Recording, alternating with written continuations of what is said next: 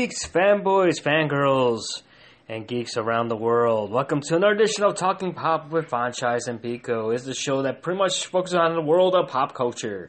As always, I am your host, of Franchise, and welcome back to the Talking Pop. It's Pico. Holy shit. Dude, oh, sorry, I'm back. okay, okay, so. God, why did I even. Okay, I opened up Facebook and I realized the big mistake that I do by opening up Facebook. Hello, everybody, how's it going? And also joining us today is also Armando, our roommate. Welcome back to the show, buddy. Hey guys. Uh, I don't know what the direction we're doing with this episode, but I like to. I kind of felt like we should just do a random things that we want to get off our chest, but like not, and then talk about stuff that's kind of popping up because there's been a lot of news, even within the last couple of days within entertainment, uh, politics. If you don't pay attention, and sorry, I, I kind of lose a little respect for you if you don't but I get what it is. It's very overwhelming with their news cycle and other fun stuff. Uh, Of course, um, if you guys are big Marvel fans, and of course now the nail in the coffin between Disney and Netflix relationship has pretty much hit another hole, as Oh, it's been confirmed on Monday that Jessica Jones and their, and the Punisher have been canceled, leaving them with all pretty much all Netflix shows canceled. And of course, Jessica Jones season three just finished production, so I guess they're gonna show that season one more time. It's like after that, it's basically Dunzo, which. But the problem is, what I hate about it is, is the fact is the contract clause for all the actors. So now we won't be able to see Daredevil, Luke Cage, any of those characters portrayed on screen for two years, thanks to the no cancellation clause on Netflix, which to me is stupid. It's bullshit. I understand Netflix. A lot of people are blaming Marvel, but I've been told, like, you know, in articles from comicbook.com, they said they talked to somebody that worked in Marvel Studios, and they said it's on Netflix. Like, they didn't want to shut out the money. That's basically what it was. Oh. Netflix wants to cut back because they want to focus on another direction. And of course, you know, with Disney, you know, starting their own streaming service later this year, and they just announced they're going to have like movies, going to have shows planned for the service itself. Well, you know, Netflix isn't going to be able to retain those rights for perpetuity, and that's I'm sure they want to keep sinking their money into stuff that they can have forever.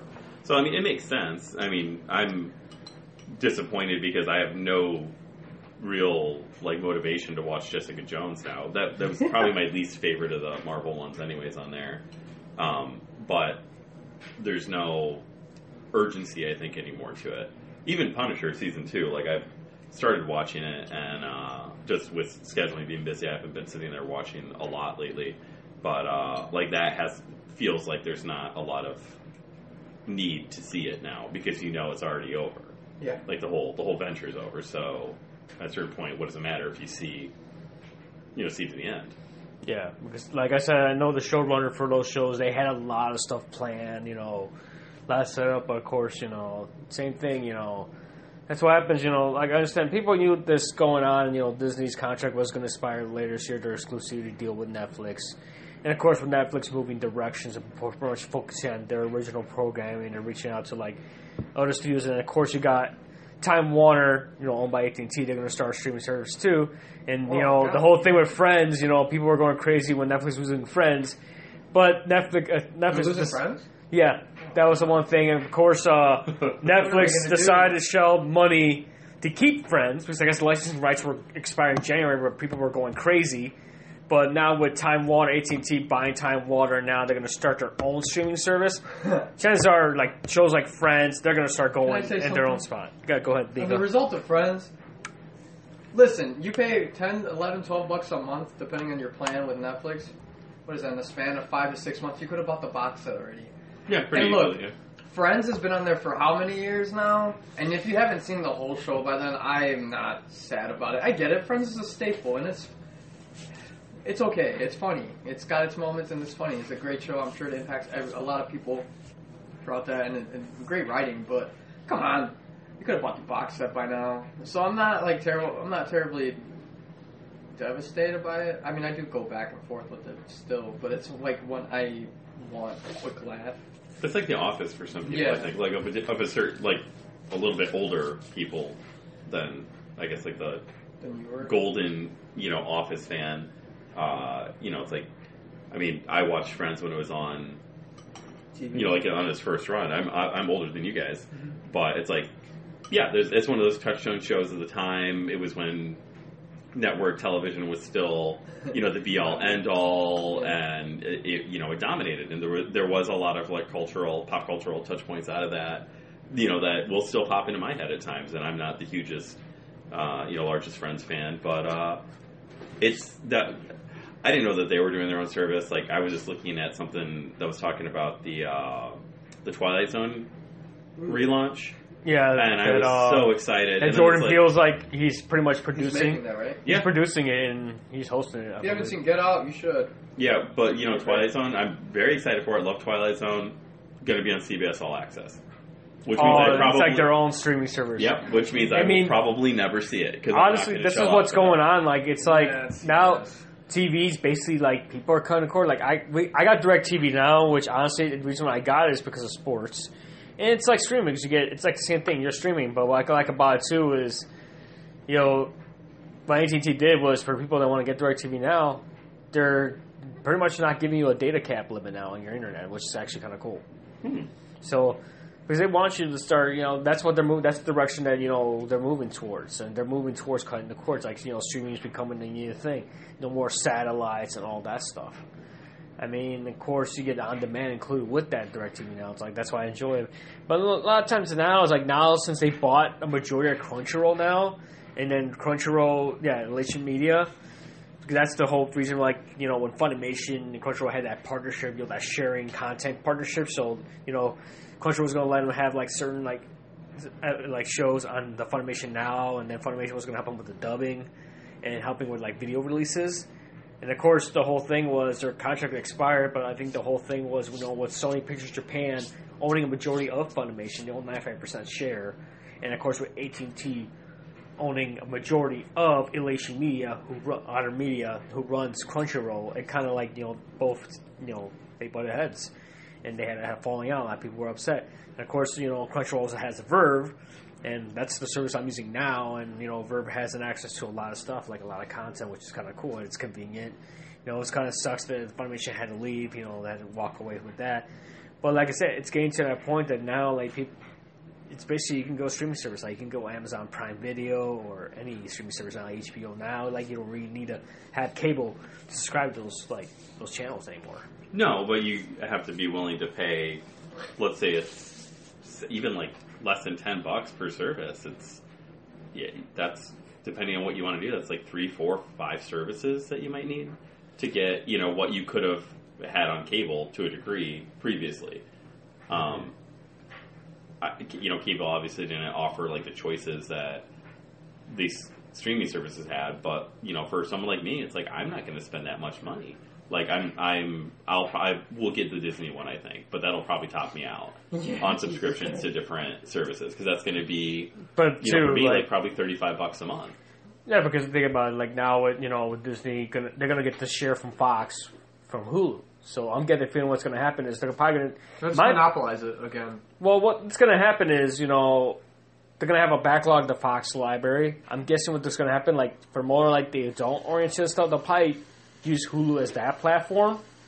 And then for the family stuff, you know, kid-friendly stuff for the Disney Plus service, it's probably going to be on that service separate. But they're still going to, you know, keep it on Hulu because I found out that they recently hired somebody to help, you know, Hulu out. Like, Disney hired somebody who used to work for Fox. Everything they're messing up with.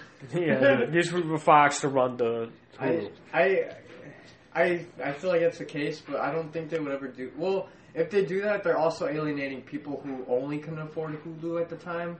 Yeah, but remember, Hulu dropped their pr- yeah, but Hulu dropped It their price matter, due to. Netflix's But- price hike. If you if you still, but then when you start separating content based on age and not based on like leaving the parents control over that, then what's the point? Then the, you're not really giving much incentive to to the people who want to buy both.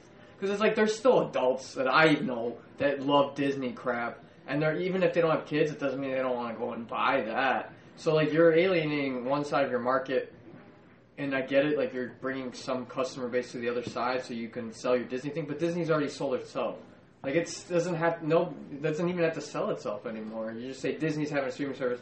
Imagine how many people freak the hell out and all the I, I don't use Twitter, but I'm assuming like that probably got a bunch of retweets or whatever the case may be, whatever you call it. But like, I just think that they would. It's like the Starbucks method. We build a, a Starbucks within two miles or so of each other. So not when we know we we purposefully hurt our own market, but then you geographically set yourself up to give to kind of uh, what is fence people in. So you're hurting other. You're being a competition to yourself, but you're still profiting from it regardless because it's all going back to the top. You know, Yeah, I mean it's sucks. like if what you're saying is sort of like It's like you've got a. Starbucks on one corner, Mhm. and for simplicity's sake, let's say it makes like a you know thousand dollars a day, which I'm sure is low, but a thousand dollars a day, and then you put another one, you know, three corners away. Instead of that making you know one thousand and one thousand, if they're making seven hundred a piece, okay, that's you know fourteen hundred. You're still making four hundred dollars more than you were previously Just, just having one. you know, like kind of cannibalizing, like like limited cannibalizing of your own market in Mhm. order to get like incremental bounces in the money. So like- I'm wondering if Disney might do. I mean, like Netflix, it's got the adult. You know, like you can set the controls, so maybe they'll just have different profiles on it too, Yeah, and let people say, you know, okay, this is you know adult full range. Not that Disney has adult stuff, but you know, it's got grown up stuff. Um, maybe just like the Marvel movies. Yeah, Or the, they'll the Marvel movies, you the. Touchstone Yeah, pictures, probably- because they own Touchstone pictures, so they have a lot of like. get, yeah. And even though I doubt a lot of teenagers aren't going to be reaching back that far, I, I'm, I'm sure there are, but it's probably a very small group that are actually going back and curious. Oh, I want to see some '80s movies that my mom liked or my dad liked. Like, I don't think that's a big number, but like no, they're watching '90s with their '90s, right? God, like, oh God, what am I told? Mean Girls. Oh. Yeah, that's right. Uh, well, I guess it's like 2000s, right? Yeah. Oh, Jesus Christ, you're right. Damn, that's only that's like 2004. That movie came out. I'm gonna look that up. But yeah, but you know what I mean? It's like I I like that they're everyone's kind of branding out themselves, but then we're just going back to another bubble again, and then we're gonna get like um, Comcast or whatever offering that's like you get the full package with our deal. Like I think I saw that on Dish or not Dish, Directv. I think they added that you can do the HBO this and this package. Like do you get the HBO Go or now whatever it's called Hulu and then and something else. And like out of all those, the only I think the only outlier there is Amazon because you get that because you paid for the Prime thing, so and not and not because you're solely paying for their streaming thing. Which by me, I mean they have great content too, and they don't even have to do that. Like you don't see them um, creating b- these big contracts with like something like Time Warner or whatever because it's like what They're very they're, they're because now with Amazon, you know, having their own studios out there, Yeah, they're, they're making great stuff. They're, I mean, their stuff won that like what Golden Globes and crap.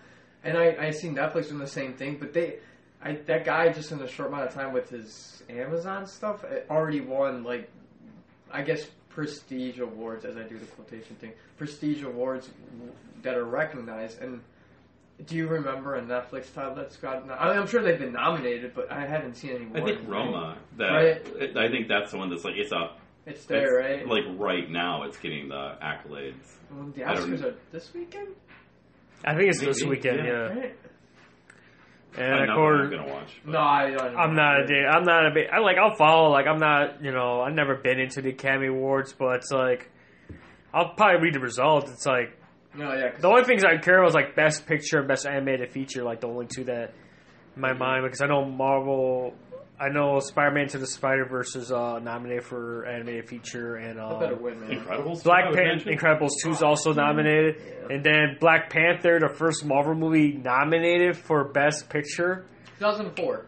Sorry, Mean Girls. But yeah, Black Panther. Hell yeah! If they win something, That nice. that'd be that'd be a big accolade when, when that happens. You know, they end up doing that. And like I said, and of course with Amazon, they're gonna have the Lord of the Rings series. I think that Amazon just released a teaser picture of the map. Yeah, I don't know if you got a chance to see that The online map? of Yeah. what supposedly the show is gonna take place in. It's supposed to be like a prequel series. Yeah, the rumors I've heard is it's going to be prequels with uh, Aragorn before, you know, like like a young as a young man, like his training and growing up, and apparently the map, like what I've read about that map, is that it shows an area to the north of a lot of the main action that you would have encountered in like Hobbit and like Lord of the Rings. So it, it shows like a northern area, and so people are beginning to speculate that like it might be exploring like a different geographic region along with exploring like an earlier time frame. Um, but it's weird. Everybody's going prequels right now. You know, with that you got Game of Thrones. You know, oh yeah, gearing up they're, for they're developing a prequel series too. Yeah. Uh, but no, I'm, I'm, you know, Amazon. I don't like their back catalog. I they're like once you start digging into their movies yeah. for like if if it's not like just added, a lot of their stuff I think you can see that they started a little bit later in like the streaming because they they have a lot of like what looks like B or C level stuff, and then you get to their original content. And the original content was is I think they they do go for like top notch quality there. Um, Man in the High Castle was really really good. Um, that was I think the first one of theirs that I like I, I pretty much really dove into. And oddly enough, the main actress from that pops up on an early episode of Punisher. Oh, Punisher season two. Yeah, and of course they got that one show that's um, I forget what, it's going to star uh, David Tennant and Michael Sheen as like an angel and a Oh, demon. Good Omens. Good Omens. Uh, that that's one of the shows I'm looking forward to. Like an angel and a demon, pretty much trying to stop the world from ending, basically. Well, that's a Neil Gaiman book, uh, so it's like a Neil Gaiman property. So I'm sure it'll have a pretty high level of. Uh, I mean, the writing's going to be top notch, and the concepts are going to be great. That's one of the couple of his that I Yep. haven't actually read. You said this is on Amazon? Yeah, it's uh, it's original programming. It like I said, they like Amazon. That's the reason why. Yeah, I understand the 120 you know price hike, but you gotta understand. Wait, they they hiked the, the Prime subscription to that? Yeah, Yeah, the well, they have to not pay taxes. Oh So yeah. yeah, I mean, with with them not paying Yeah, any taxes at all, they have to be able to. Man, I swear to God, like Well. Netflix, Netflix did the same thing. They hike their prices and they don't pay any Let's, taxes. let's segue into the politics, folks. oh my fu- First, oh, oh, why did you? Okay, this is good. Um, well, first of all, that's some baby back, but you know, we live in a country that tends to do that sort of thing, and they, you know, don't bat an eye because we do like our two-day shipping, and those drones are so cute. But like, come on, folks. I get it. You don't get to be the richest person in the world without breaking a few eggs, hearts, or ethical guidelines. But damn, like, we're asking people already to shell out. You know, they're asking because it, it's definitely you are still the controller of whether you want to pay for these paywall subscription services. Because you know, there's other ways around that cap, but we're paying for that convenience. It's like going to Walgreens for our entertainment. You're paying the extra buck because it's there and it's open to almost 24 seven, and they have liquor sales, and we're insanely, insanely budgetable. But you know what I mean? So like, that that's why it's like this bubble thing's only going to happen again. But it's just a matter of time to where it's like you know you can't ask people for that. I mean, people are paying for our music still, you know. So it's like you gotta cost, you gotta factor in that, and if you have kids, you want to keep them entertained, and we're already in the phone world as it is. So it's like I don't, I see four or five year olds with phones, and it's insane. But you Yeah. know, that's not up to us. It's up to the parents for you know discretion and what they want to do for their child. But that's just not. I don't. We're going in a rough direction. Well, it's weird with you know with the price hike. Joking aside, it's like It's crazy. that's where Amazon has, to a degree, sold me because I'm.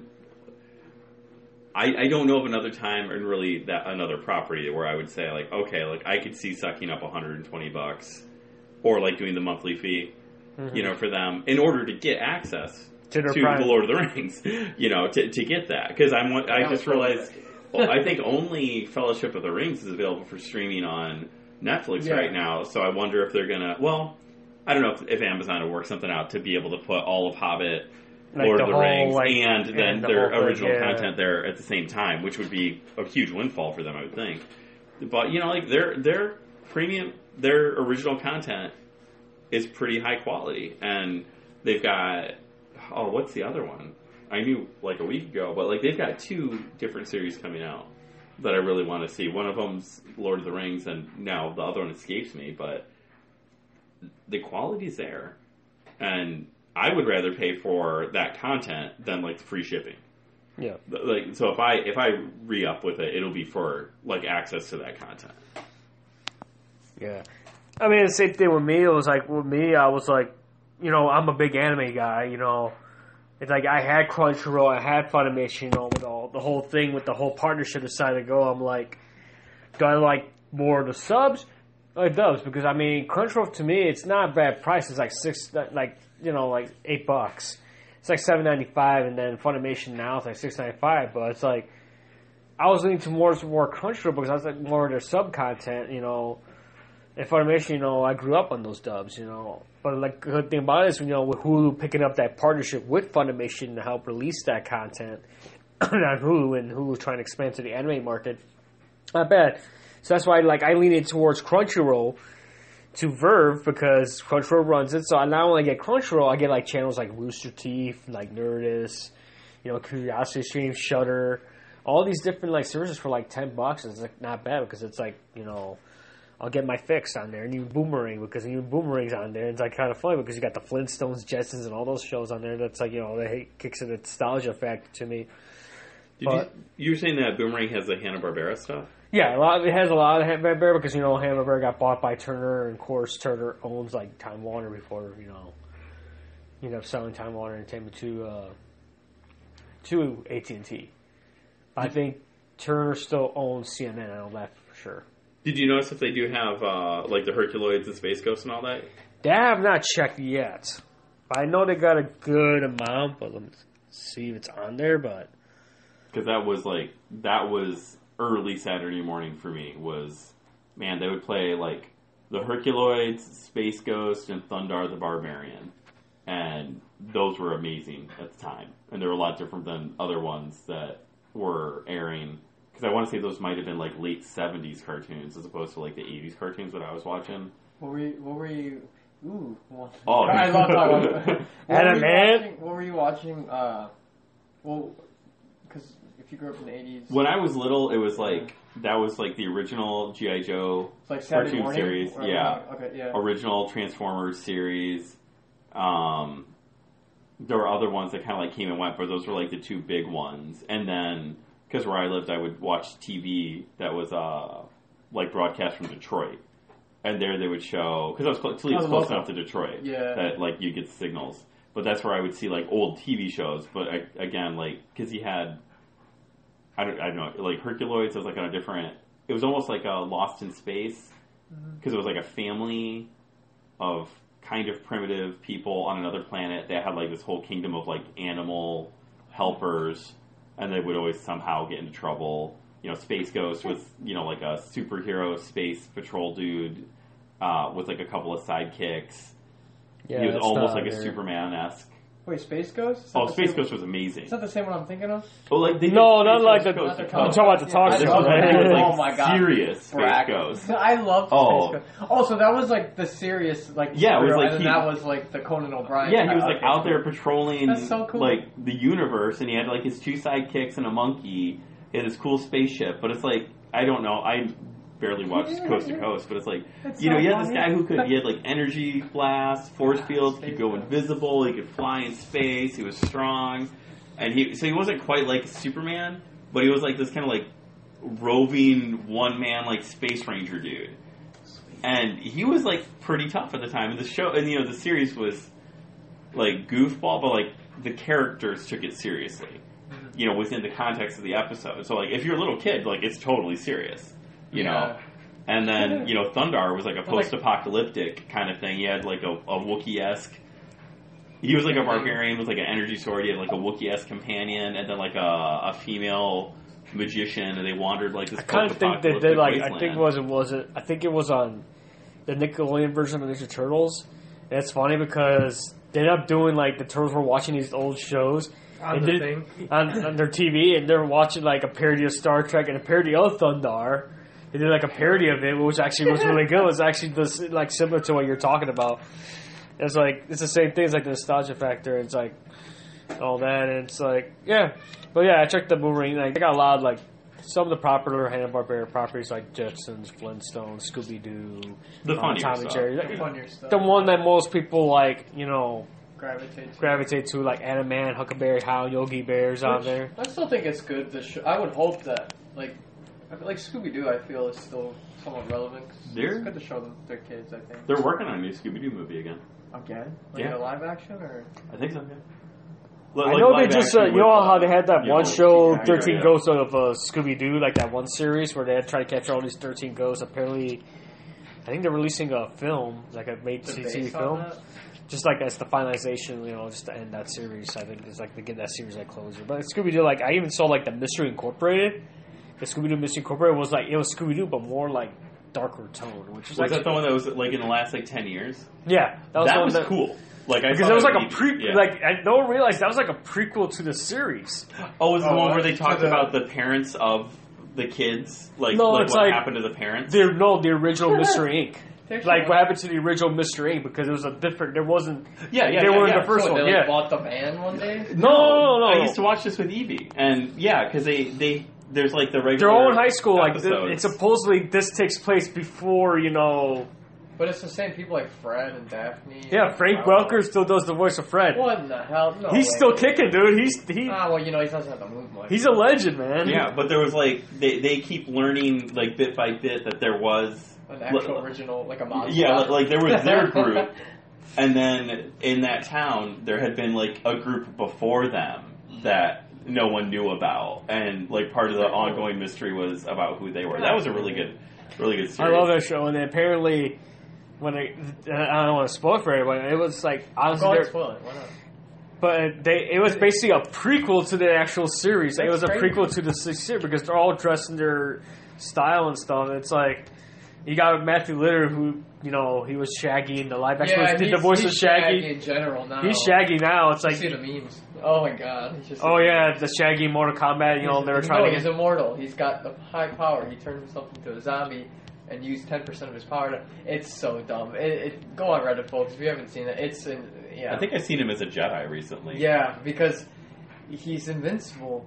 He's got the power of hundred percent over that. Like he's, the ratios don't even match to the power of Shaggy. And then, and meme culture is alive, folks. It's just it's it's it's changing the world uh, little by little. But that it's nice to see. Like I think I saw it. Like Amazon posted. I was telling you the other time that they put the Three Stooges, but they they put it um their best episodes. They released a collection or the most fan favorites. They colorized them completely. Oh yeah. So it was nice to. And then like me and Fonz watched the Three Stooges. Oh, I got, like, the five. I got the five- Yeah. religiously. It was ridiculous. So when you know Columbia, you know Sony decided to release like the collections, like basically everything basically in order. So I had the first five Yeah. volumes with Curly, you have to shut because I wasn't a big fan of Joe Besser. I'm sorry. I'm, oh god, I'm- he was yeah, was probably because honestly, Stooge. he was the only stooge that you couldn't he couldn't even get hit because it was in his contract that he didn't want to get hit. So that's why Moe and Larry, I'm yeah. taking the majority of the. it's like how are you gonna be a stooge and not get hit? not take you know the slapstick. It's like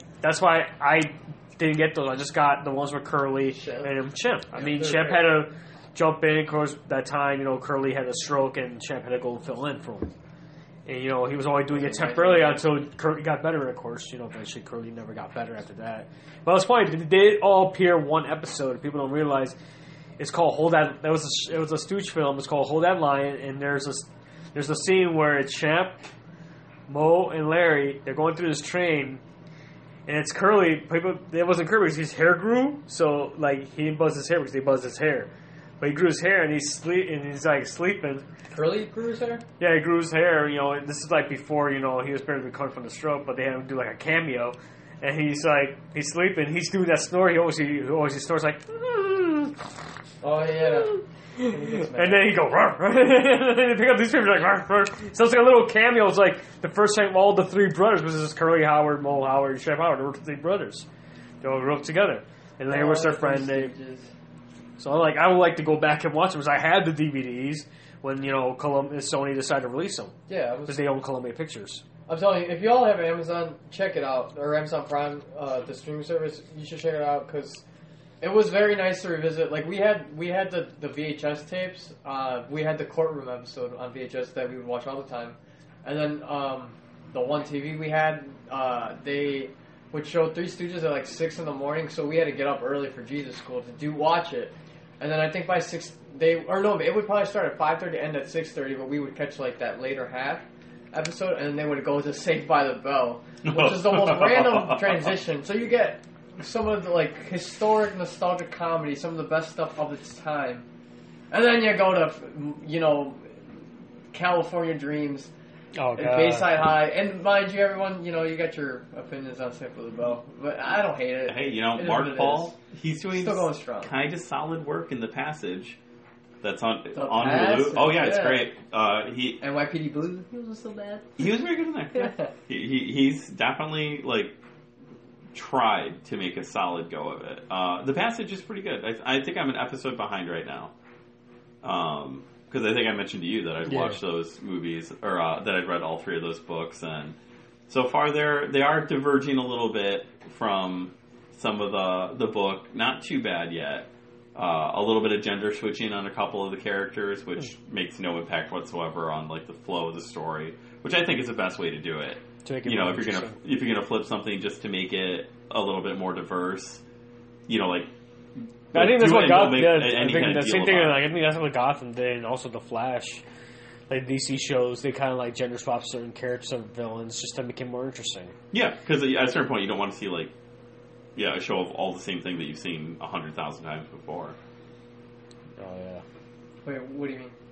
Well, not to put too fine a point on it, or to complain about it because it was like it was of its time, but like if you were to take like a Gotham show and make it just as it was, it's like they were all white male characters with the exception of Catwoman, who is a white woman. Yeah. and like I actually I haven't gone and really like researched it or anything like that. But like if you have a show, a more modern show like Gotham, or like the the Arrowverse shows, if you flip some of them and some of them are black woman, Latino, whatever, it's like at a certain point, it's like that's great because it does make it more interesting. And how many decades of television have been like complete white ensemble dramas? Yeah, that's true. So it's like, you know, but it's it, it would be true to the source material, but at a certain point, source material becomes dated, yes. and then you need to, you know, I would think that somebody adapting those kinds of things would need to decide, you know, is it, you know, what's the important thing about. Uh, like what was it? That Fantastic Four movie Oh, that yeah. everybody trashed. The first Um, one? No, no, No, no, no. the- the- 2014. Yeah. Like Fox's last attempt to Oh, try to God, keep the yeah. license to Fantastic Four. that. It's like, or or I think I mentioned like the Lost in Space uh, Netflix series. That one I think did a much better job. Like they they had the Fantastic Four one, uh, Michael B. Jordan, right? Yes. He he played Johnny Storm. They had they had uh, Johnny Storm, African American actor, obviously. I think the father Was African American and the sister was white. Yeah. I don't remember if they explained it in the movie. Honestly, I don't think you have to usually, but Lost in Space they did it. They had a character. Uh, one of the daughters was white, or well, in the, the original series, all white family uh, and white supporting actors. Uh, in the Netflix series, one of the supporting actors is, I think, Latin. They're Kind of hard to tell, but not not like uh, Anglo. And then one of the daughters in the nuclear family that makes up the thing is African American. They never they never mention it for like six episodes. Evie watched it. My daughter Evie watched it, and she asked like at one point, she's like, "Are they ever going to say why Penny's different?" I was like, "They do," because I was further ahead in the show. I was like, "They do, but it's not a big deal." She's like, "All right." Like she just totally accepted it. And then later, it's not a spoiler by any means, but if anybody has not watched Lost in Space on Netflix, total recommendation. Uh, later, the father says something in a situation where he's like, you know, Penny, she's just like me. Like everything about me, like she is exactly like me, and it doesn't matter that she's not mine.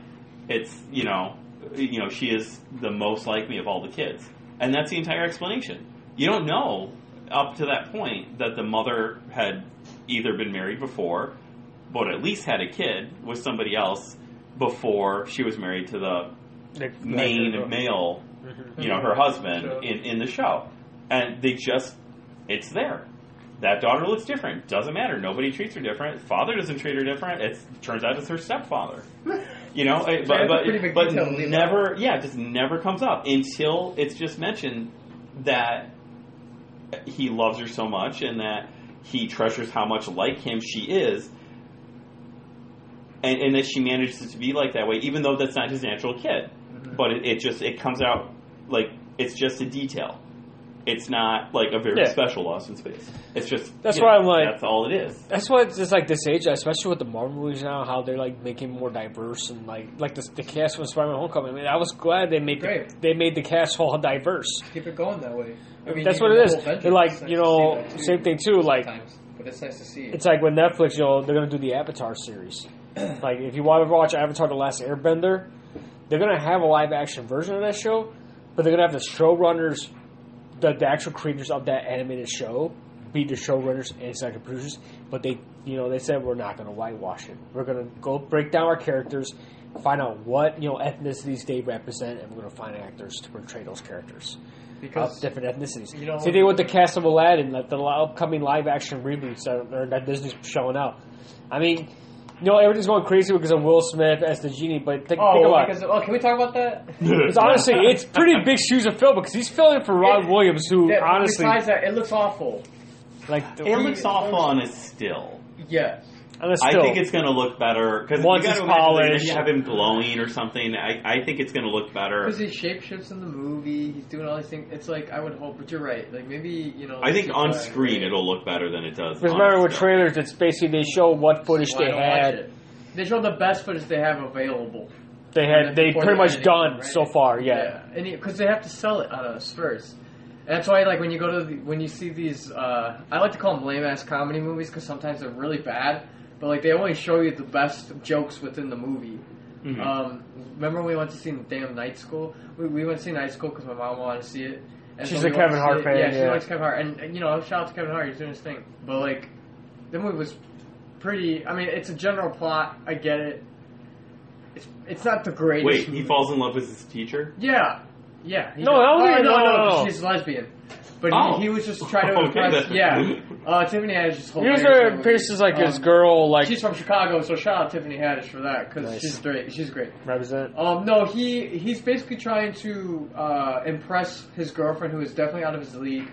He's because she has a like a pretty like high class job at like an interior design firm for like big. I guess they make it, they paint it like it, it's like she works downtown. They're in a skyscraper, and he sold her on this lifestyle that he leads, even though it was all a big, somewhat of a front because he's he's like the lead sales salesman guy at a uh, barbecue, and he was about franchise to, and his boss, barbecue appliances. but his boss treats him like uh, like his son. Son, he was going to give him the company. He was going to give him the. He was he, going. he was going to give it to him when he retires. Yeah. It was in like a few months or whatever. And so he just got this big promotion, and he just asked her to get. We're going to spoil the movie, but yeah, it's already out. So if you haven't seen it, it's it's on your thing. But like, he he gets this big promotion from the boss because he sees him like a son.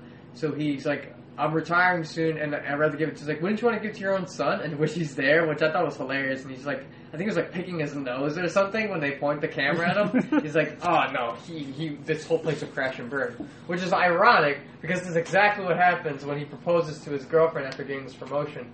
So he proposes to her, she says yes, and so he like, left the gas on. he left the gas line on in one of the barbecues. And so as he's trying to pop the champagne bottle, I guess uh, some they, he had like tiki torches, which I hate to say now because of the stupid climate we live in.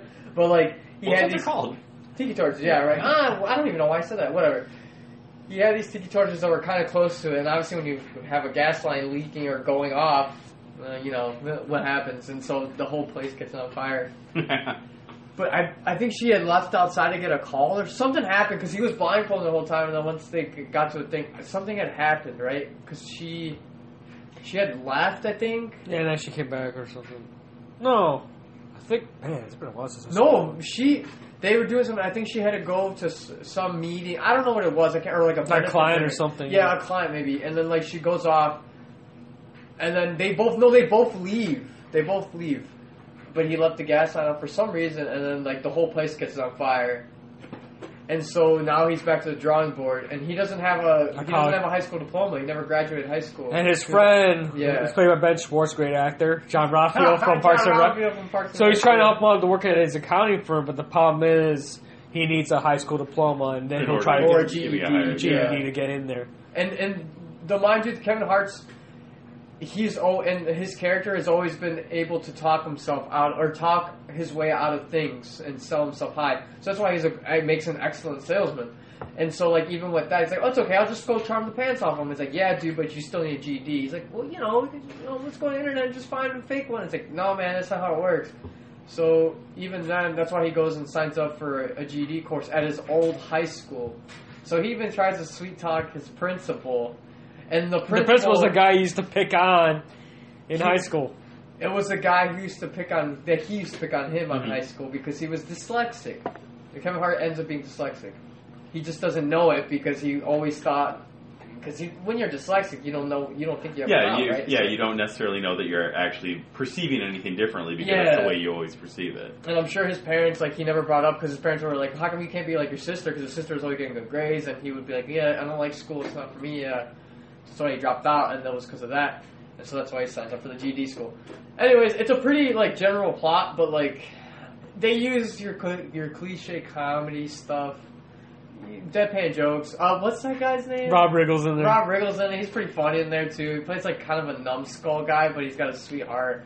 So like you, each character is a pretty cliche like caricature of what you know, I guess they think normal people could be like in a high school who are up for people who are going back to get their GD. You have the immigrant guy.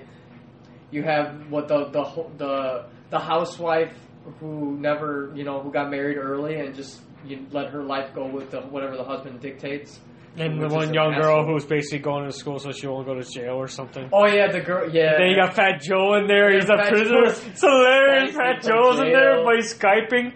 He's in prison, but he's getting his GD through prison. It's ridiculous. This is hilarious. It's like Um, seeing Fat Joe. I'm like, oh my god. Yeah, it's funny to see him in a movie. Uh, but God, he's come a long way. And, and if you listen to Terror Squad, you listen to him. But nonetheless, it's it, it's not a terrible movie. It's more or less if you're on Saturday night, you're either drunk or high, and you just want to laugh at something simple, or you like Kevin Hart and Tiffany Haddish. They made a good combo in the movie, and they're both hilarious in their own right. Um, not on my totem pole of comedians, nonetheless, but very much they're funny guys or funny people. I was super surprised. Do you guys remember News Radio at all? Yeah. The own the guy who played the owner, Jimmy James. hmm I finally watched No Country for Old Men, He's in there. and he's in there. Hmm. He's uh, Well, Joe Rogan was on news radio.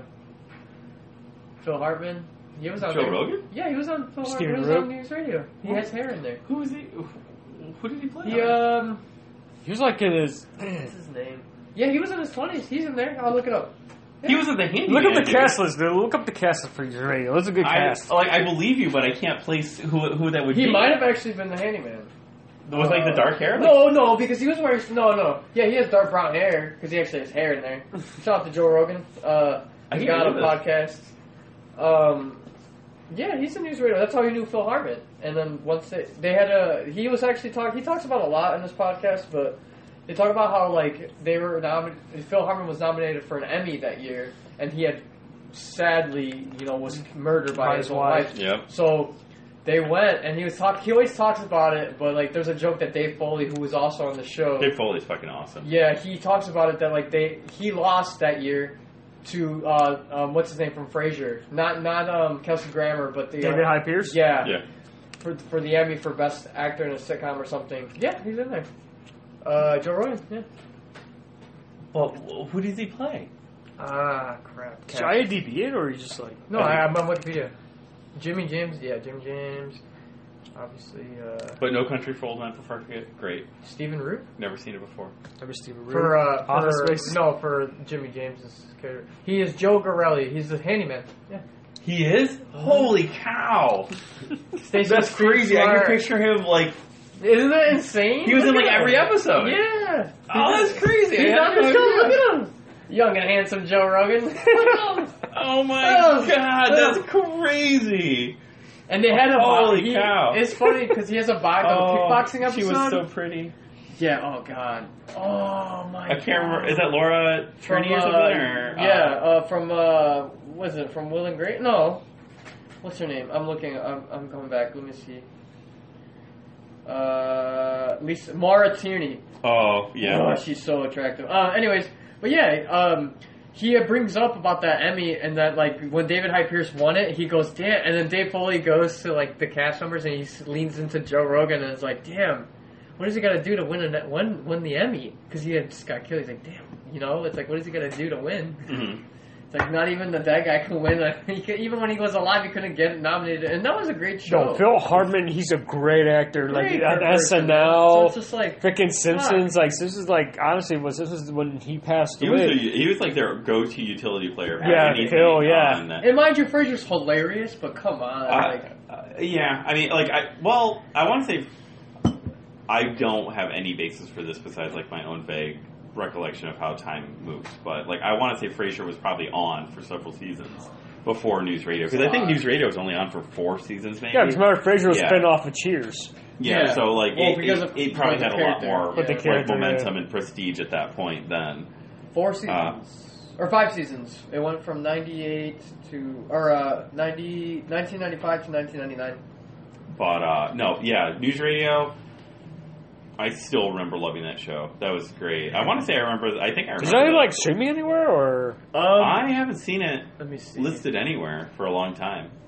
So Although if NBC's doing any, that'd be one of the properties that I'm sure they would. Um, 2006 they had it a little bit at Nick at Nite and TBS. Um, right now it might not have made that hundred episode mark for syndication.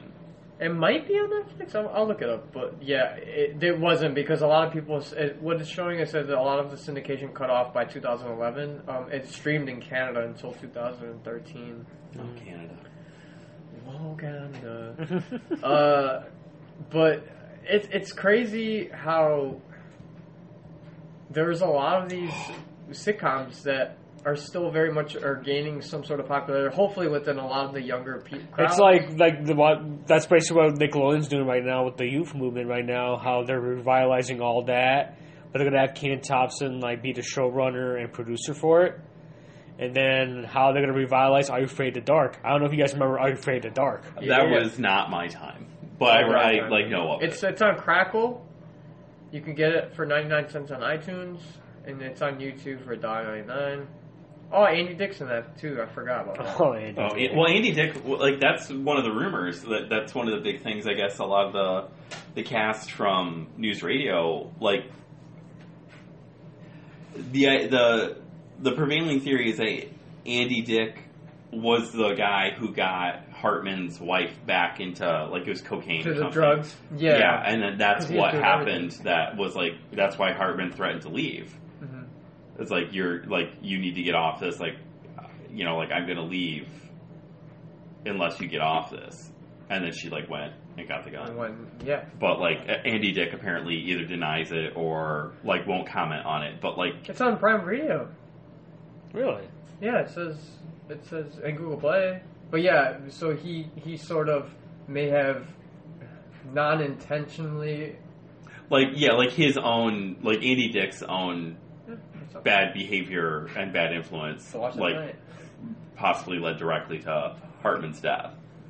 And that sucks because like Rogan still refers to Andy Dick a lot, and like it's he's. A And the funny thing guy. was that you know how Futurama was coming out. Matt Groening, when he was develop, he and David X. Cohen were developing Futurama. That the character Zapp Brannigan originally he had he thought of Phil Hartman. He thought of Phil for that role, and then of course um, uh, that one anime film by Studio Ghibli, uh, Kiki's Delivery Service, was um, Phil Hartman's last voiceover role. And then Phil Hartman's last live action role was in that movie uh, Small Soldiers. He's the um, He was the dad yeah. of that girl. That was his last because if you watch the credits at the end, it said "In love and memory of Phil Hartman" because I think he died when he got killed before that movie premiered. So when they did the home video release, they, they at the end of the credits they did "Love and Memory of Phil Hartman." Same thing with uh, Studio Ghibli. When Disney brought it over, Kiki's Delivery, they brought it over to a home video and DVD release, limited release. When they did the English dub for it, they did like a tribute at the end, you know, tribute, you know, in memory of Phil Hartman. Love in memory of Phil Hartman. Oh, R.I.P. Man, he He's- was something he- else. Yeah, he's one of those guys you don't hear anything bad about. Like at Troy all. McClure, Yeah. man. Lionel Hutz, Terry Lodge. That's that's Hello, how I, got I into am it. Troy I was, I was very much a kid, so like, and we we were watching stuff we shouldn't have been watching in the first place, which was great. Like, News radio. I mean that that's pretty. I never. I I mean, mean, just- though. Uh, no, I mean like other stuff. Oh, okay. Not necessarily that. It's only because like, well, me and Ivan were talking about that the other day. Like, imagine all the- like because we were talking about the different shit that we watched because it wasn't as it wasn't as sensitive. I don't know your parenting styles, but like. I, I, I think I watched Nightmare on Elm Street when I was like six or seven, and I was at a family party. Like it, like stuff like that. I don't know if it's like that still, but even then, I think we were exposed to a lot of stuff that you. Now I'm, I'm assuming now our parents would maybe not recommend, but it happens, and and it's cool. That's why it got me into things like Simpsons. I was watching all the time, going to a friend's house because that's what they had on, and it was always on. Yep. So like we hearing Troy McClure, um, which was Phil Hartman. Like I, I didn't know the name, but I knew the voice the minute he would say, "Hi, I'm Troy McClure," and then like. Like and then like Lionel knowing Hutz. later on that he was on um, news radio, and then I'm a SNL. fan of comedy, so it's like, or I'm ta- especially stand up, but like he didn't necessarily do that, but listening to Joe Rogan religiously, and then watching stand up, the way he talks about it, it seems like he's he was a very impactful figure of that generation. I- Well, he was know, old. I think because like definitely old, amongst like of, of his comedy generation and his like performance generation, I think he started later. Like I, I can't I can't attest to the veracity of this, but I want to say he was one of the guys that started in Second City, oh, and like and he jumped up like he was like working with them and everything. He was like part of it, but like not in it, like not not on stage. And at one point, he just like decided to like jump up, and like they all were happy because it was improv, You think and, like he was it worked. like helping with skits? But yeah, like he was he was like like writing or whatever. But like I think he started later in life. No, actually, Phil Hartman was a successful graphic designer. I believe he actually designed the logo for Crosby, Stills and Nash. oh, He had something to do with that. He was a like an old school graphic designer and had a business of his own, and then got into it. So like he started, but like you look at the guys he came up with, because he was there Oh, with like David Spade, and Chris Farley, you know, like like like one of those golden bumps in like SNL. But he was older than all of them. yeah, graphic artist. Because he had gone on, you know, he had, he started later. Yeah. And but but I bet you like a lot of what he like a lot of his not persona but like his like a lot of him was probably more grounded because he was older. No way. Okay, so I'm, I'm going to read from the Wikipedia page for Phil Hartman. And so, yeah, they do mention he's a graphic artist born in uh, born in Canada, in Brantford, Canada. Ontario. Uh, shout out to Canada. Um, he's like, well, he graduated from the California State University with a degree in graphic arts. He designed album covers for bands like Poco and America. Holy shit. Oh, there you go. He joined the comedy group The Groundlings in 75 and there helped comedian Paul Reubens develop his character for Pee Wee Herman. Yeah, he was like I think co-creator. Holy yeah. crap. Yeah, he co wrote the screenplay for the movie Pee Wee's Big Adventure. He should come on the show too. Yeah. Oh, man. He was don't know. Jambi. You guys should check out his page. He's looking pretty slick. Look at that. That's that's 70s suit right there. Oh. he looks handsome as hell. He looks like a he looks like an actor that's uh, always plays uh, drug dealers from uh, like from the. He's the 90s. white. He's the white connection that meets when you come to America man. for the first time. Born in '48. Yeah. So he was. I mean, he was 49 when when he passed away. But dang, man, like he did a lot. Yeah, I mean, the, the SNL, just so much. He got a primetime Emmy for his SNL work. Yeah, I wouldn't be surprised. Yeah. I mean, he was. Yeah, he, ever, Oh, Lionel everybody Hudson, remembers. Troy McClure. Yeah. Damn, man. So many great thi- Like, he did so much. English dub for Kiki's Delivery Service. That's what I said. That was the one. Yeah. Jingle All the Way, Small Soldiers, when you mentioned Sergeant Bilko, House Guest. Oh, my God. So many great stuff. I mean, you know, it's sad how he went, but at the end of the day, man, he gave us so much. And we're definitely not worthy of it, but. And then your birthday just passed, Bigo, and then. Oh, crap, yeah. and your birthday, you, sh- would- you sure went Kurt Cobain, man. He could have been. Yeah, um, Kurt that's Cobain- the one thing is, is yeah, Kirk. It's funny. He could have turned like 52. He would have been like 52 years old. Yeah, and that's it's a little weird. Uh, knowing the only the the two things I remember researching about my birthday is the fact that I shared a birthday with Kurt Cobain and Rihanna, which are two different spectrums in the music category. Because one, one definitely hated the music machine and the music industry and the way the machine works, and one took advantage of it and now is only focusing on cosmetic stuff, which is all power to her. I mean, everyone loves Rihanna, whether you like it or not. But she's doing her thing. It's I I, I don't listen to her music particularly because it's just bubble pop whatever stuff. But like as a whole, I mean, I get it. Culture is significant, and it seems like she doesn't need to. She doesn't put herself out for things that doesn't matter to her at this point in the game. You start out with with Jay Z's label, it kind of helps, but like. It's it's interesting to share birthdays with two prolific figures in, in pop culture. Um, it's yeah, fifty two, man. He would have been fifty two, but uh, I and like now that Nirvana's on T-shirts everywhere, and it's and uh, for what it is, commercialization sucks. But at the end of the day, you have to see the other side of the coin to where you want that to spread and keep the name going. Like you're always going to see what's the one top. I feel like I always see the same five shirts that are gonna, always going to be put out. Like Ramon shirts, Nirvana shirts, Red Hot Chili Peppers. Stone shirts, and Chili Peppers are one, are definitely one of them. Metallica shirts and Guns N' Roses shirts. Yeah, Like, we, the list goes on. I mean, like bands like that. Like, I mean, not to pick on any Beatles, particular too, band. obviously. Like, well, yeah, Beatles. But yeah, But it's like at a certain point, it's like they become more of a the thing like a visual want. short. It's it's like it's like it's uh it's like people, kids waving a flag. Like I'm in I'm in this group. This is what I'm into. Mhm. You know, and it's like those shirts are that. Like I mean, obviously, kids will at like at a certain age they start going to shows and getting their own shirts from stuff. But it's like Whoever when you're like. yeah, it's like when you're young and you can't just like go out and do all that stuff. It's like that's what you're getting. It's like getting a Nirvana shirt to show like that's Oh, yeah. the camp I'm in. It's you know, or like all like all the Tupac and Biggie shirts that are out right now. Another It's like you know, Yeah. you're getting that because it's like it's not like I'm sure you like the music or hopefully you do, but it's like it's it's a way to indicate like who you are. Your expression. yeah, it's like that- that's the Oh, the flag you're waving, you know, at that time. Yeah. Um, but uh, it's funny, like Rihanna. If anybody listens to NPR, like apparently they're doing a series where it's uh, the women behind the songs, and like Oh, sweet. within the last two days they did one for a woman who wrote uh, "What's My Name."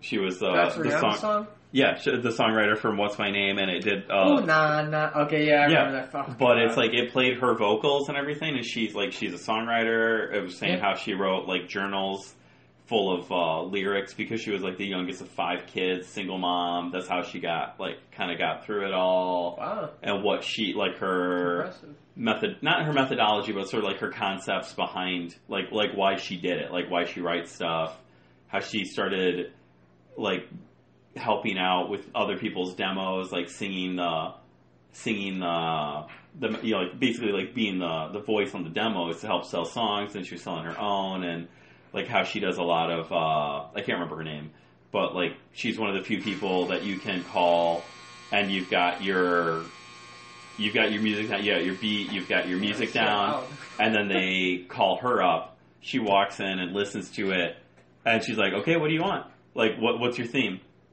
And they'll tell her, and she just boom.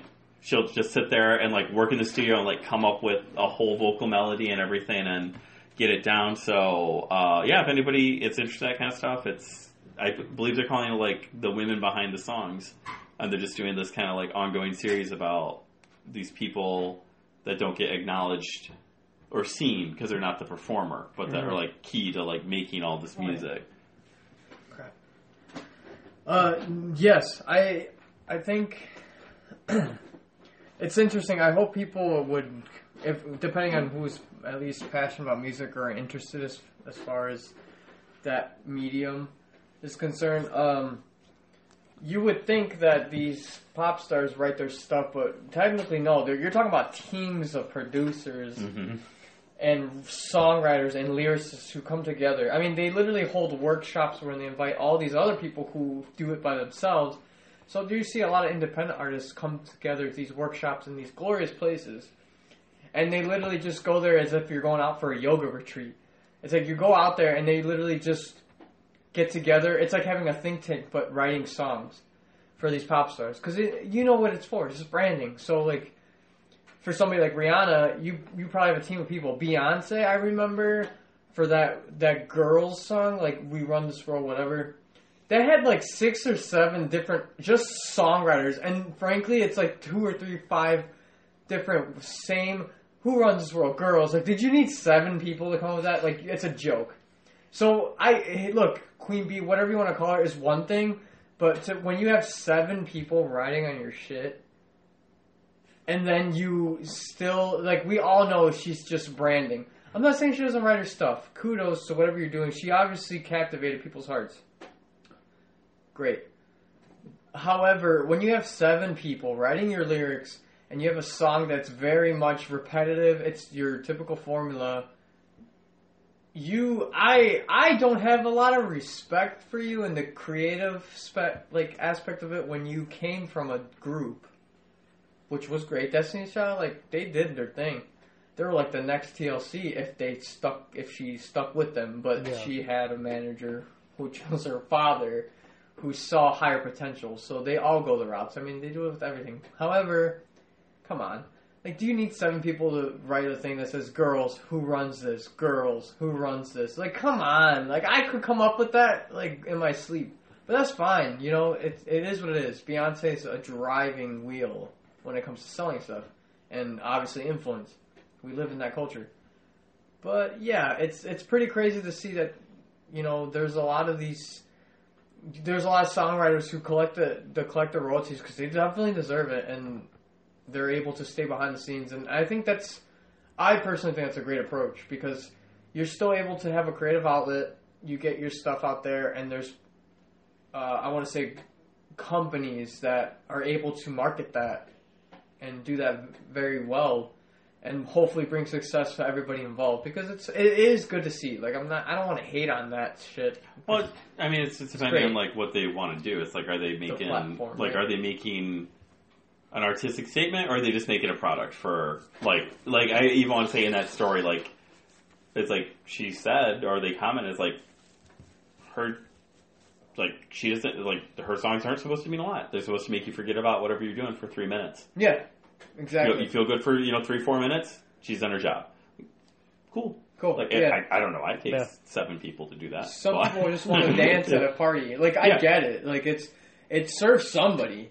Like you're not going if you want to listen to conscious rap, you know, or conscious anything. Well, rock, right? It's like if you want to learn some, hear something progressive, or or things that like complex melodies or great guitar work or whatever. Listen to Rush. But if you want to hear your general like party rock stuff or just like things like general lyrics, things to get you going, listen to. I, mean, I hate to say it, but listen to Kiss. Like I love Kiss. 45th anniversary this year. Woo! and then they say end of the road, but I never count that out because Gene Simmons. As long as there's one alive. Right, as long as one's around, yeah, we'll be good.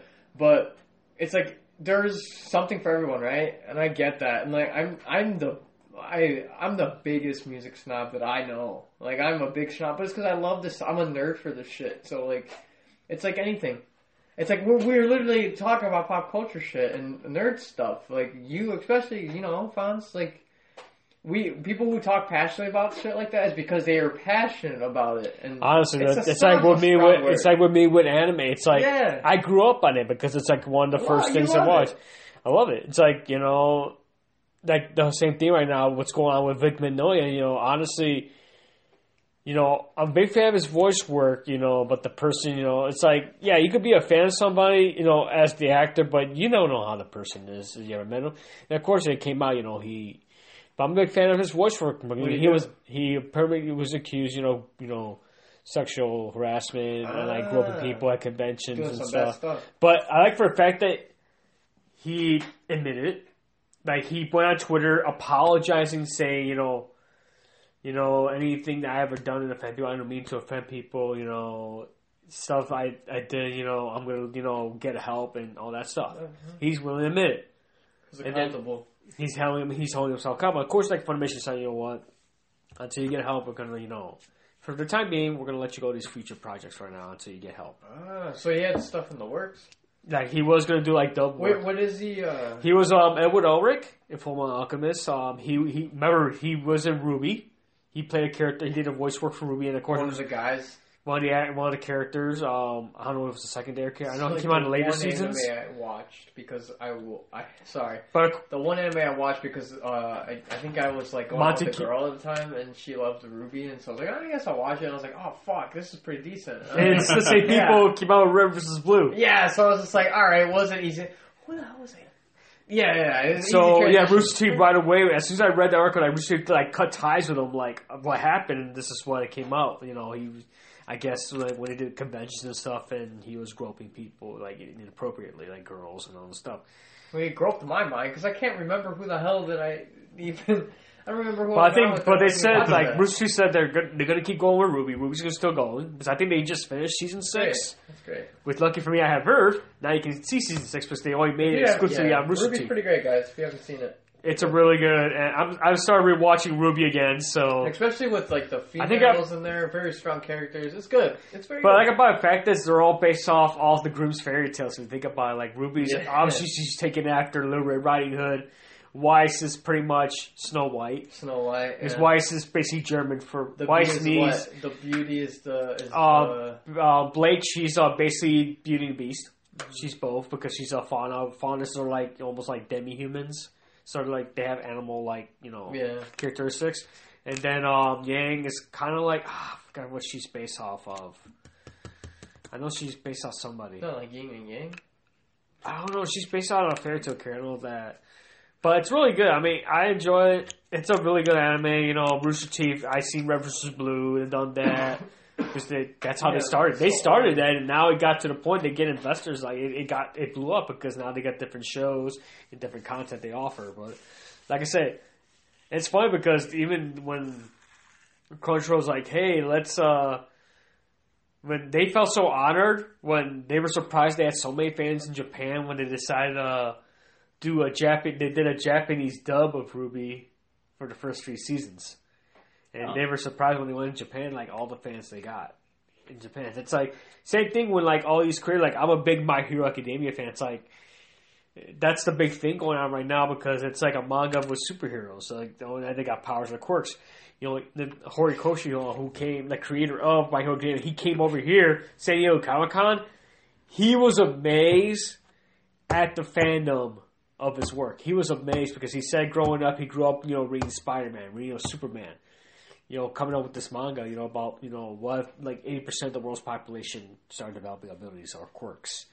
You know, there's a schools that teach you, you know, when you get a license to work for the government, and sometimes use their quirks, you know, for evil purposes. So it's really good uh, manga right now. I'm like, I barely started volume sixteen. I'm on, yeah, I'm on six. No, I'm on seventeen right now, and it's getting really good. I don't want to spoil it if you guys are reading the manga, but the anime's out. It's been out for three seasons now, and right now I'm kind of upset right now at Crunchyroll because right now they're fighting for the rights of the first season of My Hero and the first season of uh, of Attack on Titan right now. So they're trying to get those seasons are no longer available on Crunchyroll, but they're trying to fight to get the rights back. But I think they're still on Hulu and Yeah, uh, yeah. Uh, so like if I want to go back yeah. and watch you know My Hero Academia like the first season, I can go on Hulu to watch it. Luckily, I have Hulu as my backup. But yeah, My Hero Academia definitely recommend. it. can't wait. Two Heroes, the film, it's coming out next month. This coming month on Blu-ray at the end of the month. I got that pre-ordered because I went to go see that in theaters. That's how big of an anime guy. I went to go see it in theaters. Which one? Uh, My Hero Academia, Two Heroes. Oh shit! It's coming out. The, the film. It's coming out next month. I hear it's pretty popular.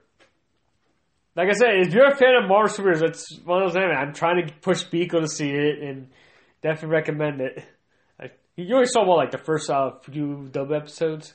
I've seen like two or three, I want to say, and then um, I mean it's a big deal. It's it's it's taking the people by storm, and I think it's. I mean the concept's there. It's just like I'm very weird with animes because it's just not like it's not something that like I gravitate towards, but I know it's very significant and it's it's here to stay, obviously. And like I respect the art form. It's it's it's crazy, but like they tell great stories. There's just I'm very particular. Like I do like full like when you show me the Full up Metal Alchemist. The Oh, the live action film. that was dope. Like that was like I know The there's manga's really good. and whatnot because it's like they're true. They love the the source material, but it's like as a as a I consider myself a casual viewer of anime, so like watching that, I thought it was entertaining because I had no idea going in, Mhm. and I like the story and the premise. It's dope. I like Alchemy is ridiculously awesome, and if you know, it's cool to see that they made it in an anime form with And live action. telling the story. Yeah. Um, I personally like Death Note a lot, and I hated the movie on Netflix. Uh, my first time seeing Death Note was in Mexico. My cousin showed me it, but I got to see the Japanese one, and I read the books, and I really like Death Note for that. And then maybe, uh, and then Dragon Ball Z because I feel like it was so popular that everybody went through it. But other than that, I'm just well, not everybody. It's all Marvel shit stuff. But other than that, like, I don't watch. I don't watch anime as well as much. That's why I gave you I'm Ver. very. I'm. I, yeah, you. It's like I'm dragging. But we went to see the Dragon Ball Z movie. And Resurrection F when they brought back Frieza. Yeah. It was like nostalgic. And then Broly, that's going to come out on Blu-ray soon. Oh, yeah. But like. So uh, now that Broly's basically that character Broly's not in canon now. Now it's part of the main canon story. But it's like I said, like what brought me back to like yeah, I grew up in anime, but what brought me back into anime because I took a break for a while was Cowboy Bebop. Yeah, that's. I've only seen And a couple episodes. Netflix is uh, going to help develop a live action series of Cowboy Bebop. Cowboy Bebop. That'll Like be- even the creator is going to be involved. He's going to be producing it. So it's like he's going to be consulting. well, now they could do a good one. I mean, it's the technology's there, the facts are there. but For- Yeah, I can't wait to see who they're gonna cast as those characters. It's gonna be interesting how they're gonna do it. So I think with SAO Sword Online. They're developing live action. What they're gonna say, what's kind of cool is they're gonna make the characters diverse, which is gonna be interesting because it's SAO. It's like a MMORPG game, so it's like. You know, they're gonna have the two main characters be Japanese descent, and they're gonna have different characters be different ethnicities, which is kind of cool. yeah, Because that's that direction that's going on with films now. It's like with the source material and all that. It's like you gotta start like look at the times. Yeah, we. Yeah, keep it moving. It's like now, like fresh ideas. I remember, like right now, I'm very. I was watching the Looney Tunes show. Remember that the Looney Tunes show? It's like they took the characters of Looney Tunes, Oh, put them in yeah. a sitcom style setting, like having Bugs and Daffy living in the suburbs, dealing with like everyday life. So like they made they made they gave they gave like I think they just reached out to the whole like I wonder how Looney Tunes would live a day to day routine if they had like the human experience. So it's like they did that, but like they created. Like, it's gonna a say it only reality lasts show like around it, right? four seasons. Which is an interesting take on Looney Tunes because it's like if you didn't grow up with that time, like we we we were very lucky that the three channels that we had, we were able to be exposed to a lot of that old school stuff. And then I mean, we grew up in a household where our mom was the the homemaker and our dad was always working, so our mom would always we would live off of sitcoms and that's how we learned english sitcom well my brother with ninja turtles and me more or less learning from him and then ninja Tur- and power rangers and other sitcoms like we would watch Three's companies uh happy The days Company? Oh, yeah yeah. like all the yeah all these old like what was another one uh three's companies happy days uh for sometimes the dick van dyke show whatever was on um like Batman. uh, All in the Family was a big one. Uh, Batman, the '60s Batman. the '60s Batman, Oh, funny man. shit. Uh, like just all that old stuff. So we were we were very much exposed to a lot of that old time cult, like the old Amer. I want to say Americana type of pop culture when Mhm. it comes to TV, which I, I'm very fortunate of. I, I like it's helped me in different relationships and appealing to parents of that generation because I I am. I experienced that, but like a weird story about that, but it doesn't matter. Um, so it, it tends to be like I think it's very we grew we were very fortunate to grow up in a time before um, social media. We the internet was existing, but it it was mainly more of a luxury to have a home computer Mhm. and to have internet access dial up for the win. Uh, all that BS. So like, we were still able to one have TV, but they didn't take it didn't it didn't take over our lives. You know, Eh, you were very much able to still have a childhood, go outside, depending on your own your curiosity. So we we. I want to say we lived in the last the last very much unique time period to where our generation was able to gauge gauge and navigate the world of um, reality versus living a life on the internet. Like AOL was still there, but like I said, it was Yeah, a the internet was very have in its home infant stages. Like that's when you would the computers that were selling at Best Buy or Circuit City were expensive. It was like buying a Mac desktop hmm right now. Like your your parents were not, if like, especially if they weren't making that type of money, they were not going to go out and spend a home desktop for their six year old. It's like buying an iPhone X for your five year old or your ten year old because they said, "Well, my friends are having it, so why can't I do it?" It's because it's ridiculous. That's why. But I'm not a parent, so I'm not going to attest to that. But I can, I think that's a bad idea. But you know, I I am very fortunate to live in that. Like you guys are older than me, so you you have different years on me, but like I do not take that for granted. I was always outside, and I only saw TV when I was in the morning before school, really, and then whenever Saturday mornings, so weekends. Other than that, you know, it's outside. It was Yeah. fun. I I don't take that. I I feel very lucky to be able to do that, and I'm still the same to this day. but yeah, like holy shit, like golden age, man. I I don't know what uh, sitcoms like Three's Com like that would never fly today, obviously. But Uh, I mean, uh, like it, it'd have to be a. I think right now, like if you were to do a show like Three's Company now, like it wouldn't be that much subtext. It would be, it'd be it'd be like Riverdale, right? like, where it's like, yeah. you know, you take yeah. the ideas, like you take the slate, the innuendo, or subtext from that Right. innocent or kind of innocent Oh, property, and then you just like you go large on it. Exactly. You know, that's that's what Three's Company would be now. It'd be. Yeah. you know, all all adult all the time tension. You know, it, it would be it'd be like a I lived Three's Company. Yeah. I lived it twice. um, twice. but uh, I think it would be. I mean, I that's. I think it. There, I think every kid, if you have older siblings around or like older cousins and that, like you end up getting really attached to stuff that's a little bit older than you. Yeah. and you know nowadays I don't necessarily think kids do that as much. Oh, Je- yeah, Sanford and Sons, Jeffersons, Jeffersons, yeah, all that. But it's like you know, like at that time, Great I think you had to watch Fresh it because you were limited, and like when you're a kid, like I mean.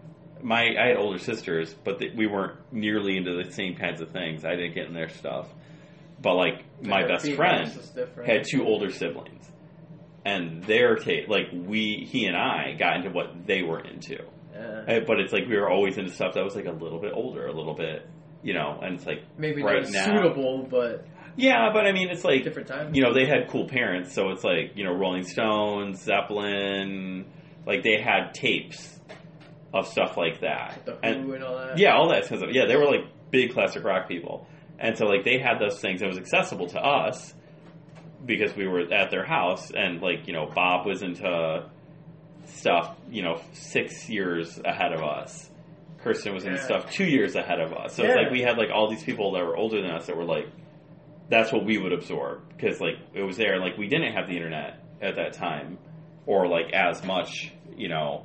Access. Oh yeah, no, like I, it, it's like it, I always feel bad saying it nowadays, but it's like I no, I remember before there were computers in houses. Like I remember my neighbor was the first one that I knew that got a computer. Like I remember card catalogs and like dealing with that Yeah. shit like at school. Like it was awful. Um, like Book internet's great, but it's like you know, but it's like there was stuff that's like to a degree. It's like you either were spending time like long form with things or working like a lot harder to find certain kinds of things, or you were outside doing stuff altogether differently. Now, having said that, it's like I think the great thing about this now is like how you can just skip A to B to C to D to find things that are similar to what you like. So, like if you like if you're a young kid that starts watching My Hero Academia and you're like the only kid that's into it in frickin' you know small town Nebraska, but you've got an internet connection, it's like you can wander into that and then you can find other stuff now because of the internet. Whereas like I like there was a series of books that I found like for the first time ever in a Kmart, and I spent 15 years tracking down all these books because there was no internet and there was no Amazon. There's no, so it's like you know, it's like I've seen both sides of it. And it's like there's definitely the advantage of being able to do stuff like that, but then there's also the disadvantage of you find one thing you like and then you get bored, so you start looking for another and another and another, and then like four five hours later, you're still sitting there on your phone or on your tablet, you know, whereas you could have been doing other stuff. Mm-hmm. But Exactly. Because, you know, you kind of had to find. Not that you don't find your own stimulation today, but it seems like you had to work a little differently to find entertainment as opposed to, to. yeah, to fill your hours, like yeah, you had as to opposed to convenience now. Yeah, it's like you couldn't just sit there Yeah. and be yeah. It's re- yeah, but I mean it's a whole different conversation. Man, so many old. Which they obviously don't make them like today, but like I haven't seen a sitcom in years, and I don't plan to, because The only one I I mean, like, I, it's the on only one I just follow is The see Big Bang Theory is like the only sitcom, and, you know, that's a lot because you remember you you had How I Met Your Mother and all those shows. I mean, yeah, but that's really just Friends, but in New York or a different part of New York. Yeah, I mean it's, It's it's pretty. literally Yeah, it was pretty similar. Yeah, yeah, pretty similar. Yeah, but uh, it's like with Big Bang Theory ending like this year. It's like, man, like twelve seasons. It's like, it's the end, but it's like. I remember watching that show. I came across the Big Bang Theory. I think when I was when I was very recovering from like knee surgery, like years back, when I was like recovering and for something random online. I'm like, "What's the Big Bang Theory?" And I started watching it. And I'm like, "Okay." It was hilarious, and then you know now I collect all the Blu-ray seasons. Now with the final season, it's kind of gonna hit me hard because like I followed the show for years now. and Now it's ending this year. It's like it spoke to me. You know, it's interesting. 'Cause it took a concept that you thought was never gonna happen. You know, like nerds basically interacting with like, the rest of the world. It's like you know you had like movies like Revenge of the Nerds and all this stuff, and there was like a negative portrayal of how nerds are. But it's like to the point now, it's like nerds are not looked down now anymore as it was back then. reason Like geek culture has not been like geek culture pretty much took over now versus how it was back then. Yeah, I mean it's yeah definitely like anything that would have been like looked. I don't say like looked down on, but it's like I think nowadays like people's interests are so like nichey mm-hmm. that Yeah. it's it's a lot more acceptable to have been into anything that back in the day would have had you like pegged on a, like your own lunch table kind of thing. Okay. You know, it's like there's if you're into like It's like Stranger Things with those. yeah, it's like you know, yeah, it's like yeah, it's, you know, Stranger Things, but it's like you know, you probably like talk to the guy who's super into K-pop, and that guy probably talks to somebody who's like super into, uh, you know, country like Nashville machine country music. It's like it's like everybody's everybody's sitting there interacting with each other just day to day, and now you're completely able to pursue your own little super specific interest and so it doesn't seem weird anymore. I think that you know you're into this, but like this guy's into something that's like equally obscure, and it just seems weird because you don't happen to be into it. But it's like nowadays, it's like people understand. It's like, well, you know, okay, I'm not into candle making, but it's fine. I like to crochet. You know, it's like you know what I mean. It's just like Yeah. everybody's got their own weirdness now, and it's just accept. It's it's a lot more acceptable than it used to be. Yeah, it, and it's interesting because, like, obviously with the generation coming up, um, I'm making it sound like I'm super old. I just turned 28, so like, I, I feel like I'm an older person just because I was I was watching things that, like we had mentioned, like you had mentioned earlier, watching a lot of things that were different, like older from even me. So like, and then since you, me and Fonz have a six year age difference and being his little brother, it was kind of inevitable that I'm gonna watch the stuff that he watched because I wanted to see it and I emulate it. Like he's my brother, so like why wouldn't I? So I was very fortunate to, and then having our parents who um, who had you know being Mexican and and let alone immigrants or so. I mean, our dad being an immigrant and my mom being born here, but lived a good amount of her life out in Mexico. So it was basically having a, a blending of the culture and being from a time to where you know TV was such a sub. It was it was such a, a, a substantial figure in the home. Like everybody mm-hmm. had a, at least a set in their house, and you turn the dials. Like even when we were kids, we had that one, the color TV, the brown one on the stand. You turn the station to either channel two or three, Yeah, turn the and dial. we had the three or four channels. Like, dude, like that's crazy to hear a kid from the '90s saying that, but it was true. Like our whole house was straight out the '70s. My room was in the attic. It had green shag carpet. Like it was inevitable. Like so, it, the environment suited what we were watching. So it Mhm. and our parents, you know, like dad's always at work. It was pretty blue collar home. So like your mom did enough to where you kind of had to navigate on your own at, at a certain point. So like we were always exposed to whatever our own things were at the time. So like watching all these old shows, um, and then trying to somewhat you know watch what they watched. So it was very nice to see different things that were very much of its time, but it didn't feel that way.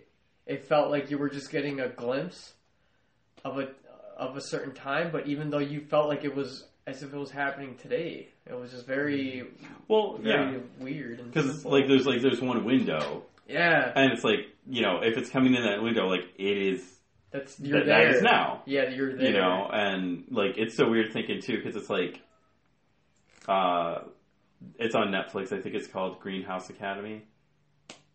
Something like that. It's i think it's called greenhouse academy that my daughter watches. There's an actor on there. He's older. He's the head of this academy. It's a fun show if you're uh, like a if you got a kid who's like a like tweens kind of thing um, mystery. They're all like these kids that like program for the gifted, underlying mystery, all this stuff.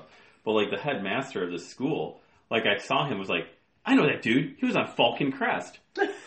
Falcon Crest was a show that grew out of Dallas Holy it was a shit, cousin. alright. from. It was J.R. Ewing's cousin who left.